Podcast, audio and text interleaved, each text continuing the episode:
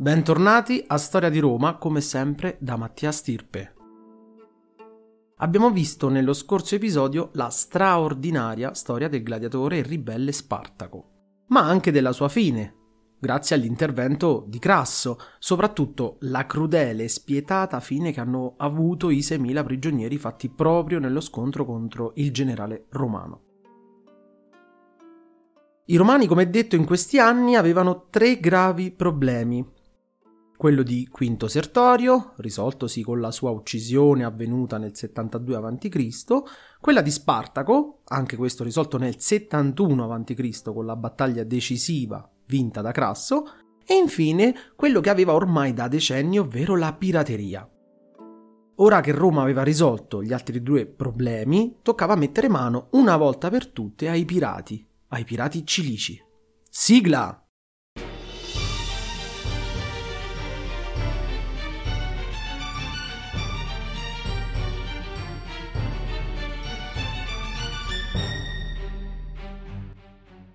Prima di cominciare vi invito a seguire la pagina Instagram di questo progetto dal nome Podcast Storia di Roma. Vi invito inoltre a supportarmi per potermi aiutare a proseguire questo podcast che senza un vostro aiuto potrebbe terminare date le numerose spese per la creazione di questi episodi e per l'acquisto dei libri. Potete darmi una mano andando all'indirizzo www.patreon.com slash storia di Roma scegliere il tipo di abbonamento che più desiderate in base ai differenti benefit e supportarmi. Intanto ringrazio i miei mecenati che sono Lorenzo Andreoli, Paolo Fernandez, Oriol Garrix, Marco Modugno, Francesco D'Arpino, Gavens, Angelo Salustri, Armando Bossarelli, Carlo Benvissuto, Fabio Miccarelli, Giuseppe Romano Amato, Mirko Rossetti, Francesco Campanella e l'ultimo Carmine Trovato. Grazie ancora. Allora, il problema dei pirati era ormai un fenomeno che aveva preso il sopravvento. Era una vera e propria organizzazione che in sostanza faceva saccheggi di, di tutto quello che poteva trovare in mare e quindi anche per i commerci sul Mediterraneo. Ormai tutto questo era diventato un enorme problema, un pericolo costante e quindi da debellare al più presto. Dove si trovavano le basi dei pirati. Le loro basi più massicce erano situate in Cilicia. La Cilicia formava un distretto sulla costa sud-orientale dell'Asia Minore, quindi in Turchia, a nord di Cipro per intenderci. Erano praticamente nascosti nelle coste molto frastagliate e quindi erano difficili da stanare e soprattutto in mare erano difficili da prendere perché erano dotati di navi assolutamente veloci e rapide. Quindi capite bene come sia difficile per i romani riuscire a contrastare questo enorme fenomeno. I romani ormai erano parecchi anni che cercarono di contrastare questo fenomeno, ma mai si sono messi con dedizione, per via sia della difficoltà di poter combattere in mare aperto, visto che sappiamo che i romani non furono mai un popolo di navigatori, e sia anche perché ebbero altri problemi più interni da risolvere. Ma eh, si parla di grave problema dei pirati fin dal 190 a.C., quando un generale romano provò a sconfiggerli nelle loro basi, che erano appunto situate in Cilicia, ma anche e soprattutto a Creta. Ma il generale romano venne sconfitto e il problema da lì in poi non venne mai più, diciamo, provato a risolverlo, se non 90 anni dopo, intorno al 102 a.C., con il generale Marco Antonio Oratore, che andò direttamente in Cilicia e sconfiggendo i pirati, Roma creò anche la sua nuova provincia, ovvero la Cilicia stessa. Ahimè, nonostante questa vittoria e l'annessione della Cilicia uh, come provincia romana, questo fenomeno però della pirateria appunto ricominciò dopo qualche anno e dopo decenni divennero ancora più devastanti. Quindi come capite bene, un fenomeno che non si riuscì mai definitivamente ad eliminare. Ora è importante specificare una cosa. I pirati non si consideravano tali, quindi dei ladri o dei saccheggiatori, ma si consideravano a tutti gli effetti una sorta di tribù, con delle loro regole, con le loro gerarchie, una loro politica, Infatti avevano una struttura e una organizzazione tutta loro, con a capo dei personaggi che erano paragonabili a veri e propri sovrani, quindi un vero e proprio regno.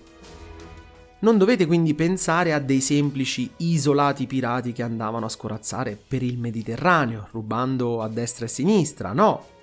Avevano delle loro leggi ed erano iperorganizzati come un qualsiasi altro popolo di quell'epoca, ben strutturato e avanzato.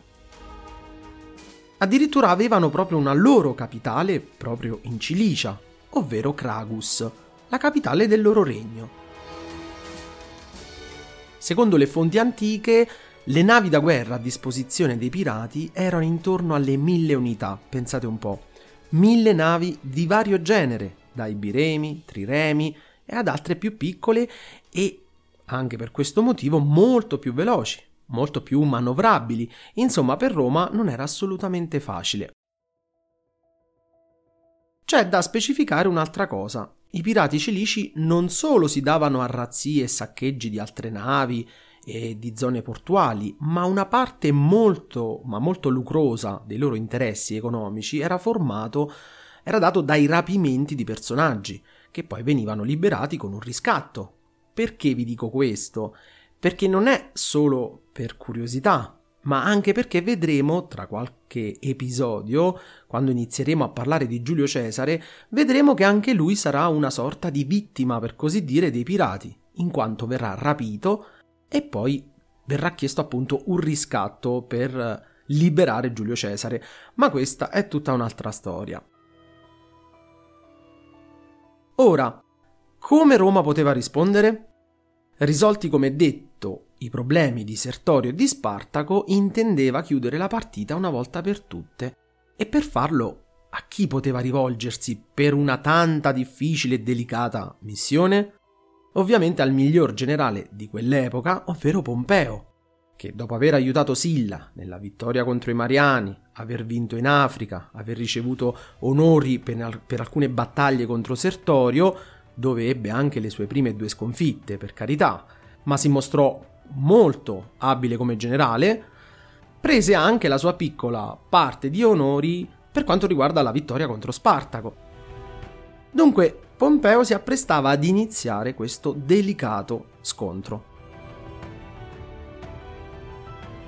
Visto che i pirati erano così tanto difficili da battere, Roma doveva rispondere con una decisa determinazione e per farlo venne emanata una legge nel 67 a.C.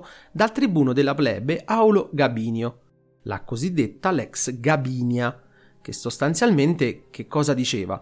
Questa legge concedeva a Pompeo i più ampi poteri possibili per condurre appunto la guerra contro i pirati.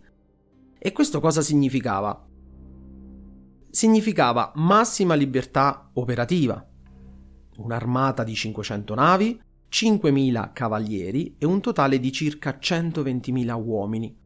La legge passò grazie all'appoggio politico di Cicerone e di Giulio Cesare, che, pur dichiarandosi consapevole della sua, chiamiamola, illegalità, però la riteneva necessaria per risolvere questo grave problema.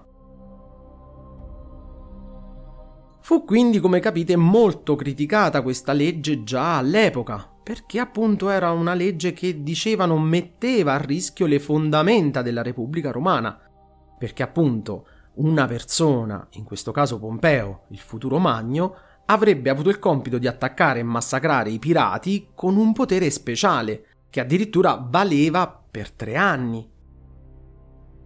Tre anni in cui Pompeo non solo aveva il potere assoluto delle operazioni sul mare, ma addirittura anche sulle coste, e più precisamente potere assoluto anche fino a 80 km nell'entroterra costiero. Quindi totale controllo su una parte enorme dei territori della Repubblica Romana. Il rischio ovviamente di questa legge quale era? Era quello di dare a Pompeo un potere troppo grande, per un tempo tra l'altro troppo lungo, ma venne comunque accettata perché serviva il pugno di ferro per togliere dal Mediterraneo il problema dei pirati. A questo punto Pompeo, da abile generale qual era, non solo dimostrò il suo ampio valore militare, ma si superò. Perché? Perché non puntò direttamente come altri prima di lui al centro nevralgico e militare dei pirati, per intenderci le loro città più importanti, la loro capitale. Invece decise di stringerli pian piano in una morsa, una morsa che avrebbe interamente e totalmente eliminato tutte le loro imbarcazioni e quindi spazzato via i pirati dal Mediterraneo una volta per tutte. Per prima cosa sapientemente che cosa fece? Suddivise il mar Mediterraneo in distretti. Così facendo ad ognuno dei suoi comandanti affidò una porzione di mare, con appunto uomini, vettovaglie e imbarcazioni. Qual era il loro compito? Beh, semplice, distruggere ogni nave pirata che stesse navigando in mare, a cominciare dal Mediterraneo occidentale, quello diciamo meno problematico, in circa, pensate, 40 giorni, circa 40 giorni, utilizzando questa tattica, Pompeo annientò tutte le imbarcazioni nemiche presenti nella parte occidentale del Mediterraneo, in una maniera così rapida e precisa e determinata che i pirati stessi si spaventarono. Ora Pompeo poteva concentrarsi sulla parte orientale, ovvero la parte da dove tutto era iniziato e dove la presenza dei pirati era più forte.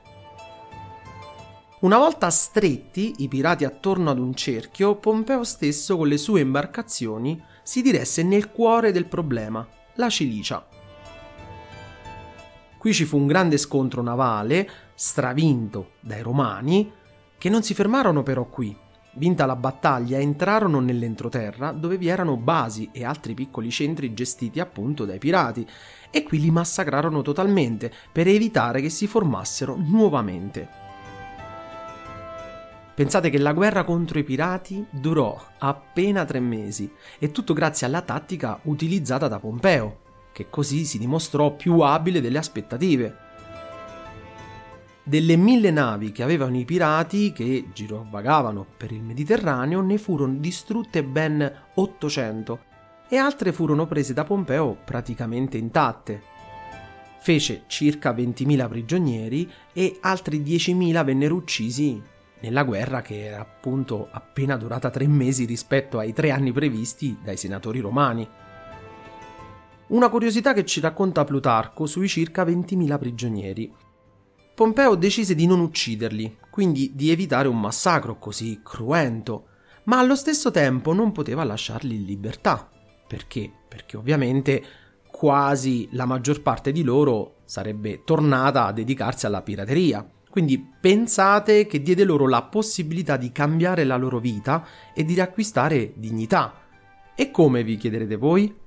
Dando loro delle terre da coltivare in varie colonie romane, quindi vennero distribuiti in colonie diverse dove poterono appunto eh, condurre una vita giusta e da cittadino normale.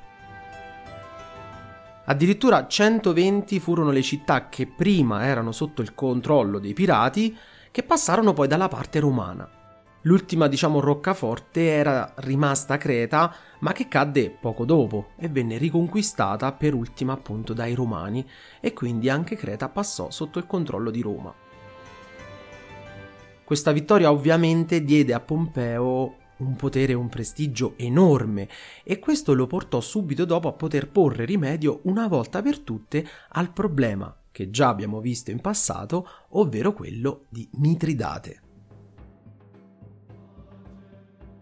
Io vi ringrazio per l'ascolto. Se il podcast vi interessa, vi invito a cliccare sulla campanellina che troverete di fianco al nome del podcast per rimanere aggiornati su qualsiasi uscita di un nuovo episodio. Per domande, commenti o suggerimenti potete scrivermi a storiadiroma.podcast@gmail.com. Io vi ringrazio e al prossimo episodio.